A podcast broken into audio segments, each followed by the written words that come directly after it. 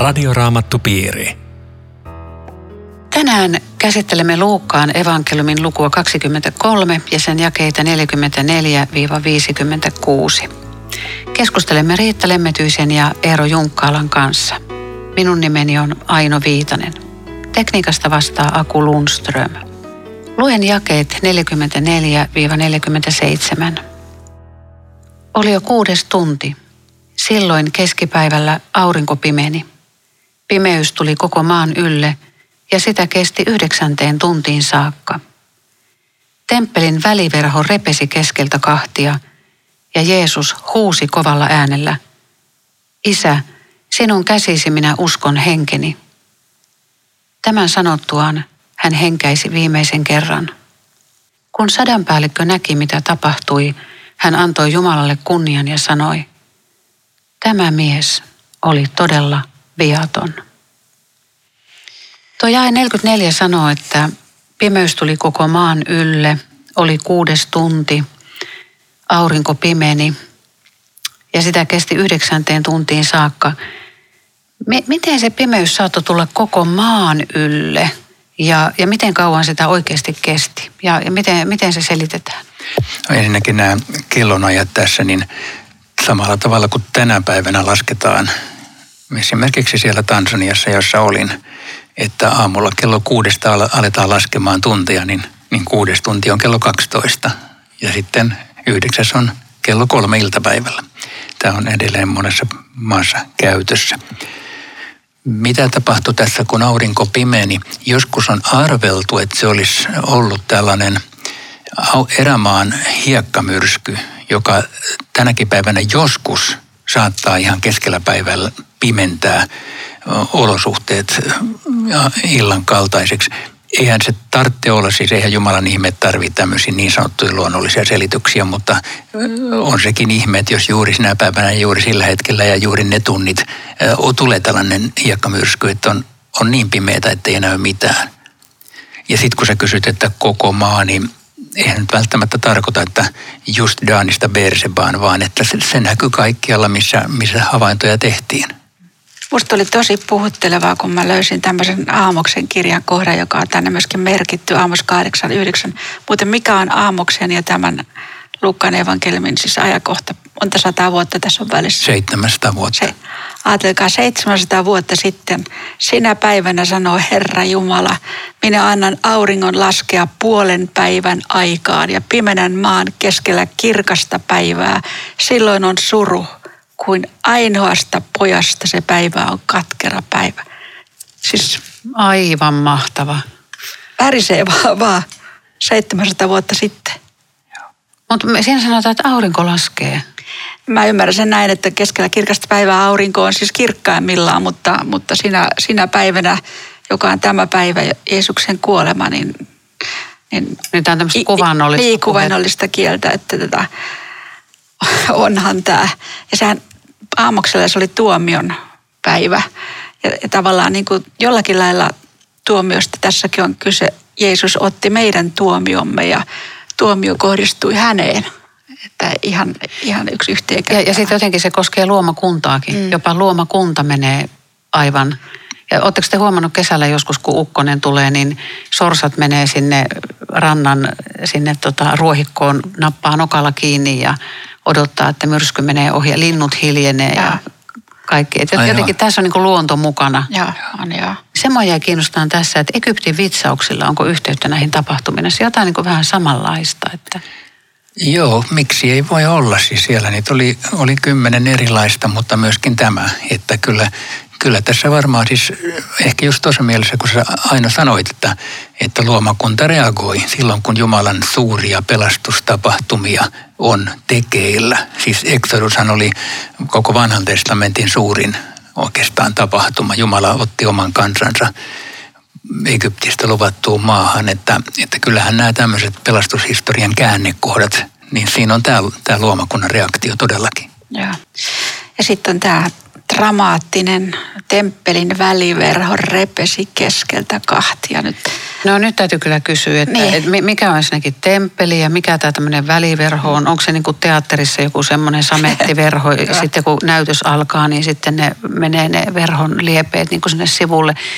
Mitä semmoinen, joka ei ole tutkinut raamattua eikä ole selvillä näistä, niin mitä ihmettä nyt kesken Jeesuksen kuolinkamppailun, niin jossain temppelissä joku kangas repeää kahtia? Siis vä- väliverho oli syvästi merkityksellinen, koska se erotti pyhän ja kaikkein pyhimmän. Ja- Ja väliverhon takana oli siis se kaikkein pyhin, jonne pääsi vain kerran vuodessa vain yksi ylimmäinen pappi sovittamaan synnit. Onko Ja- tämä temppeli eri asia kuin synagoga? On. Se on eri asia. Temppeli on tavallaan sama kuin ilmestysmaja, mutta tässä on sen myöhempi versio. Ensin oli tämä pyhäkkö, mutta siellä oli myös väliverho, se oli ihan sama rakenne. Mutta sitten kun Salomo rakensi ekan temppeli, tässä on sitten toinen temppeli. Et kyllä se muistutti niin kuin juutalaisia tämä, väliverho siitä, että kukaan yksittäinen ei voi pä- päästä Jumalan luo. Tie on kiinni, väliverho estää sen. Ja, ja se vaatii sovitusta ennen kuin ihminen voi, voi häntä lähestyä. Että, että se, että se repesi, niin tähän, tähän olisi pitänyt muuttaa koko juutalaisuus toisen näköiseksi. Nyt on jokaisella pääsy Jumalan luo, mutta – Siinä meni vielä aikaa. niin, juutalaisuus hän jäi, jäi sille tielle, että se se on yhä edelleen uskonto, jossa yritetään sitä väliverhoa saada alas lain tietä, jos, jos Jumalan luokse pääsee. Joo, ja se päivä, jolloin ylimmäinen pappi siellä kävi, oli suuri sovituspäivä, jolloin sillä on hi- hirvittävän vahva linkki tähän päivään, että, että nyt tapahtuu ihmiskunnan sovitus, että siellä No, no mitä se tarkoitti nyt, kun tämä väliverho meni, meni tosiaan pois siitä? Eli, eli ennen tarvittiin se pappi tai profeetta välittäjäksi, Pa- Ylimmäinen pappi. ylimmäinen pappi, ja, ja, mutta tavallinen kansalainen pääsee nyt suoraan sitten Jumalan, Jumalan eteen rukoilemaan. Temppelin aika on ohi, uhrien aika on ohi. Sitä se ennen kaikkea tarkoitti.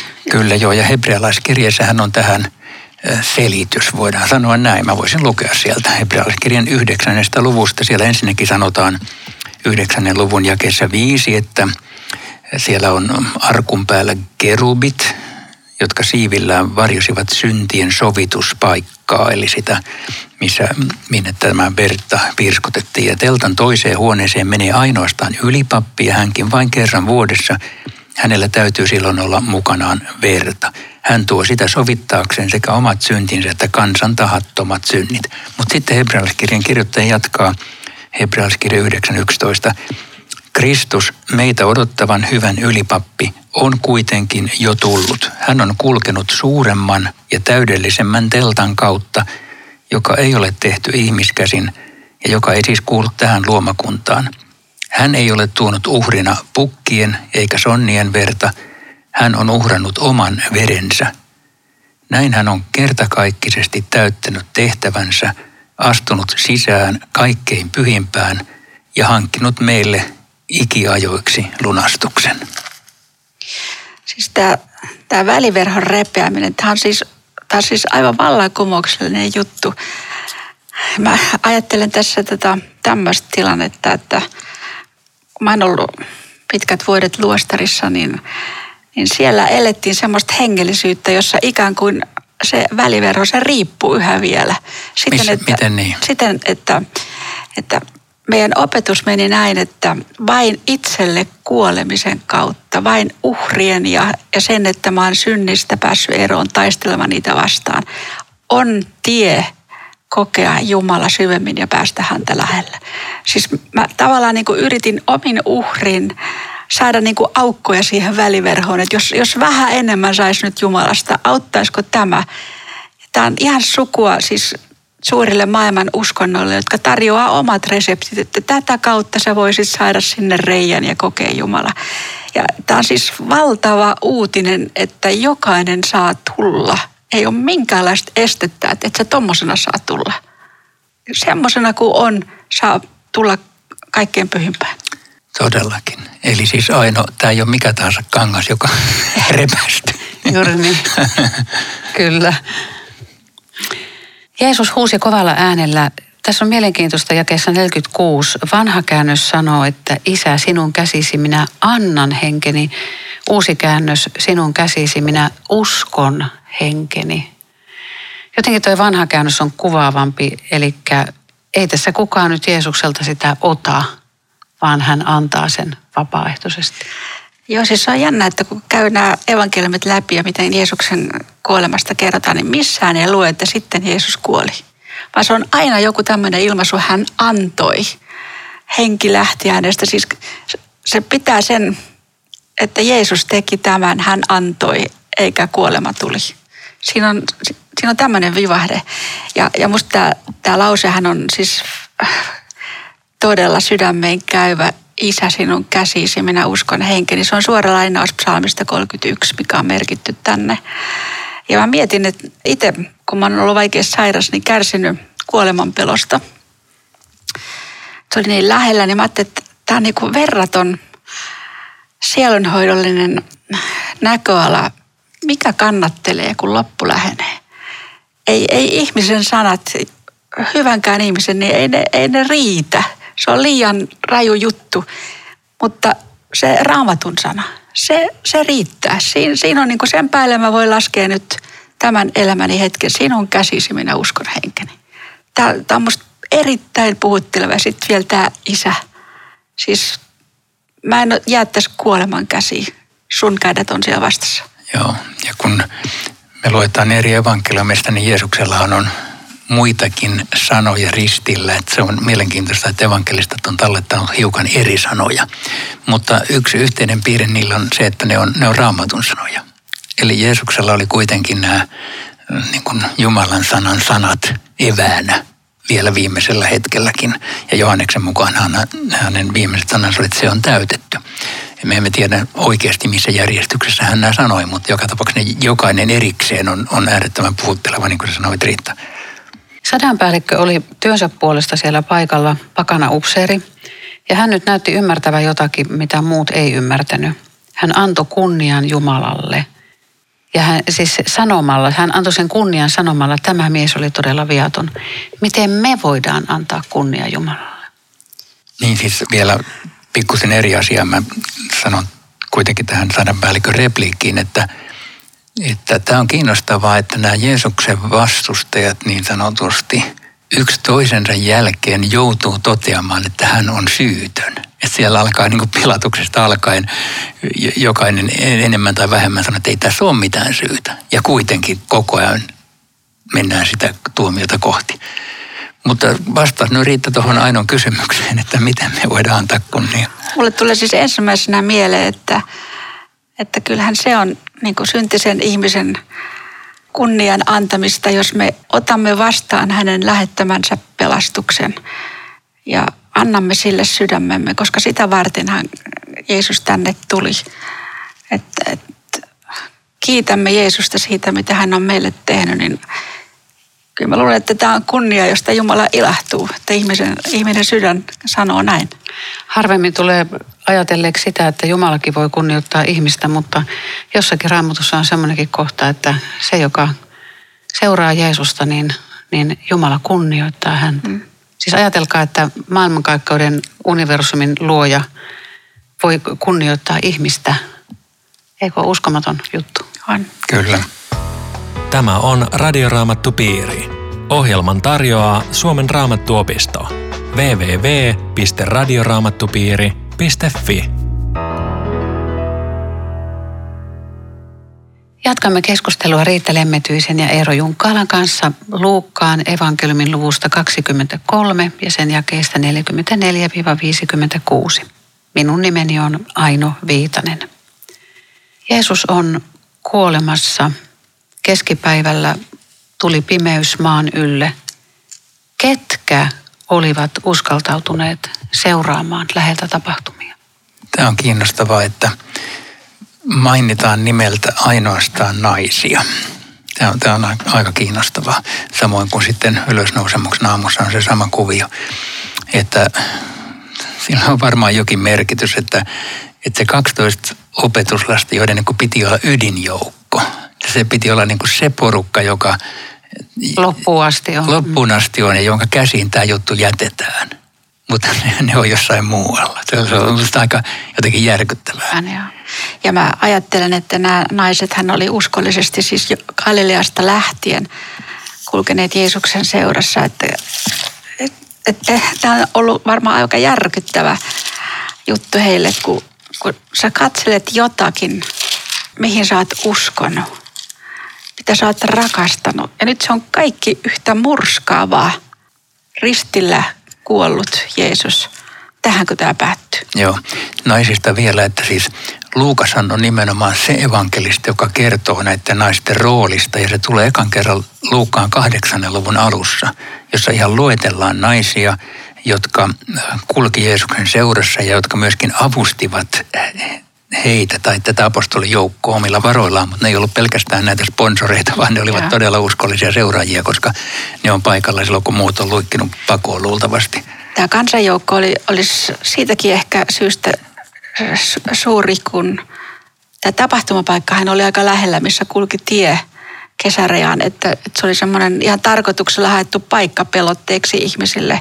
Mutta tämä on musta aika, aika kamalaa katselemaan tätä näytelmää. Siis kyllä on jotenkin vääristynyt maailma. Jumalan poika on ristillä ja he katselee, katselee tätä näytelmää. Mutta toisaalta se oli väkevä, koska he lähti rintaansa lyöden. Niin. Mitä tämä rintaan lyöminen kuvastaa? Se, se oli tuota juutalaisuudessa semmoinen äärimmäisen kivun ja surun merkki. Sitä tehtiin hyvin harvoin, mutta tässä se oli ainut reaktio, näin ne ihmiset koki. Joo, ja kun ristit olivat sellaisia öljypuun runkoja, jotka ei ollut paljon ihmistä korkeampia, niin sekin niin kuin kertoo sen, että ne oli siinä kadun varressa ihmisten ulottuvilla nämä, nämä ristiinnaulitut raukat muurin, äh, Jerusalemin kaupungin muurin ulkopuolella, sellaisella louhusalueella. Et tota, se, se on ollut siis kyllä dramaattinen hetki ja, ja varmaan moni ei kuitenkaan tajunnut, että nyt Jumalan poika kuolee tässä, mutta, mutta se oli siis näille naisillekin, se oli tietenkin kuitenkin se, jonka perässä oli kuljettu, johon oli luotettu, joka oli antanut heille toivon. Mutta tämä on aika tärkeä lause, tämä 49. Nämä naiset seurasivat sieltä tapahtumia, koska tähänhän sitten nojaa evankeliumin kirjoittaja. Ne on tosi tärkeitä todistajia, silminnäkiä. Heitä, heitä haastatellaan, kun evankeliumi kirjoitetaan, että ei kuuna päivänä Vaikka se on, siihen, siihen aikaan naisella ei ollut mitään todistusarvoa, Niin, se- että jos olisi ollut joku viisas ihminen, niin ei olisi kirjoittanut tätä näin ollenkaan. Mm. Se on totta, että tämä naisten sekä tässä että haudalla, niin naisten ykkösrooli puhuu erittäin vahvasti tämän kertomuksen aituuden puolesta, koska se oli epäajankohtaista. Joo. Mm. Mä luulin aikaisemmin, että siellä neuvostossa ei ollut ketään Jeesuksen ystäviä, mutta onhan siellä ollut se Nikodemus. Ja nyt tässä jakeessa 50 käy ilmi, että Joosef Arimatialainen oli Jeesuksen ystävä. Että kyllä näissä oppineissakin niitä löytyi sitten. Ja se on jännä, että, että tota, kaksi miestä, jotka on ollut piilossa tähän asti, ne tulee esiin. Ja 11 miestä, jotka on ollut koko ajan esillä, menee piiloon. Tämä, tämä on merkillinen. On. Mutta tämä Joosef, siis vähän me hänestä tiedetään, mutta Niin, Arimatian kaupunki on, on Ra- Ramataim-niminen kaupunki siinä, jos mä nyt paikannan sen sillä lailla, että nykyisestä Tel Avivin lentokentästä suunnilleen 10 kilometriä koilliseen, ei, ei hirveän kaukana Emmauksesta, josta puhutaan seuraavassa luvussa, siitä, siitä vähän matkaa pohjoiseen. Hän on kaikesta päätellen aika korkeassa asemassa. Meille selviää, että, että hän, hän oli hankkinut tämmöisen oikein kalliin pellava vaatteen.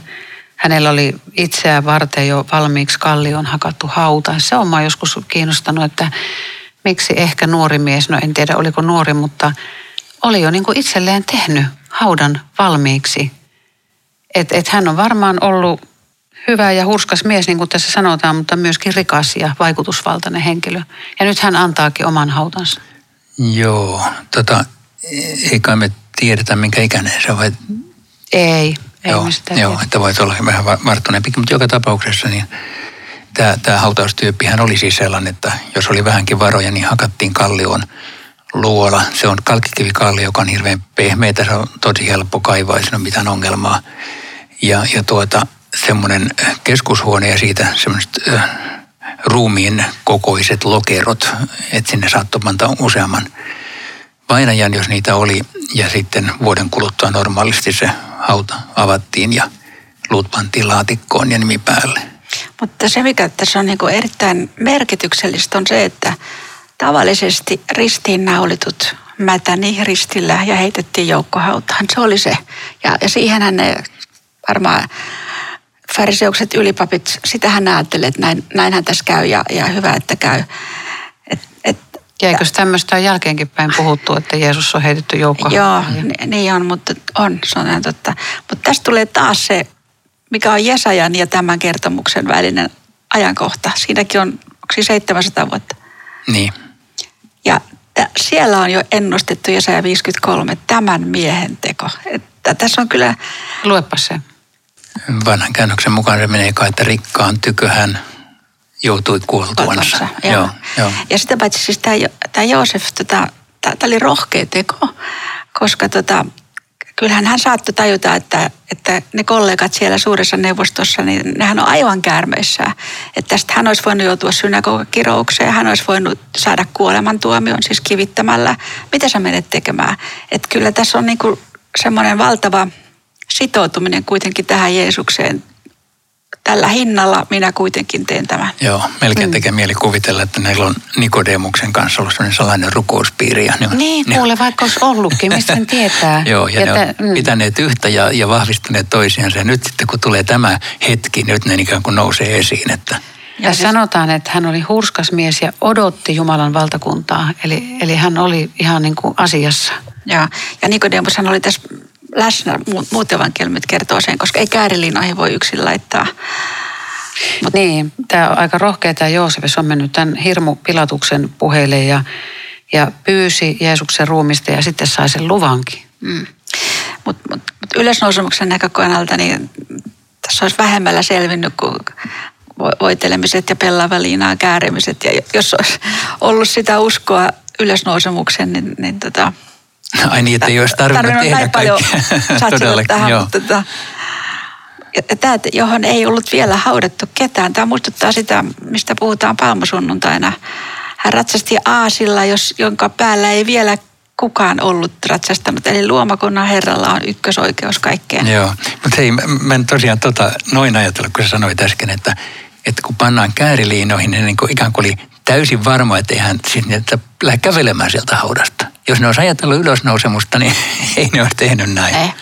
Joo, mutta kukaan ei uskonut tänä päivänä ei. ylösnousemukseen. Ei. Kun ei sitä koskaan ollut aikaisemmin tapahtunut. Ei.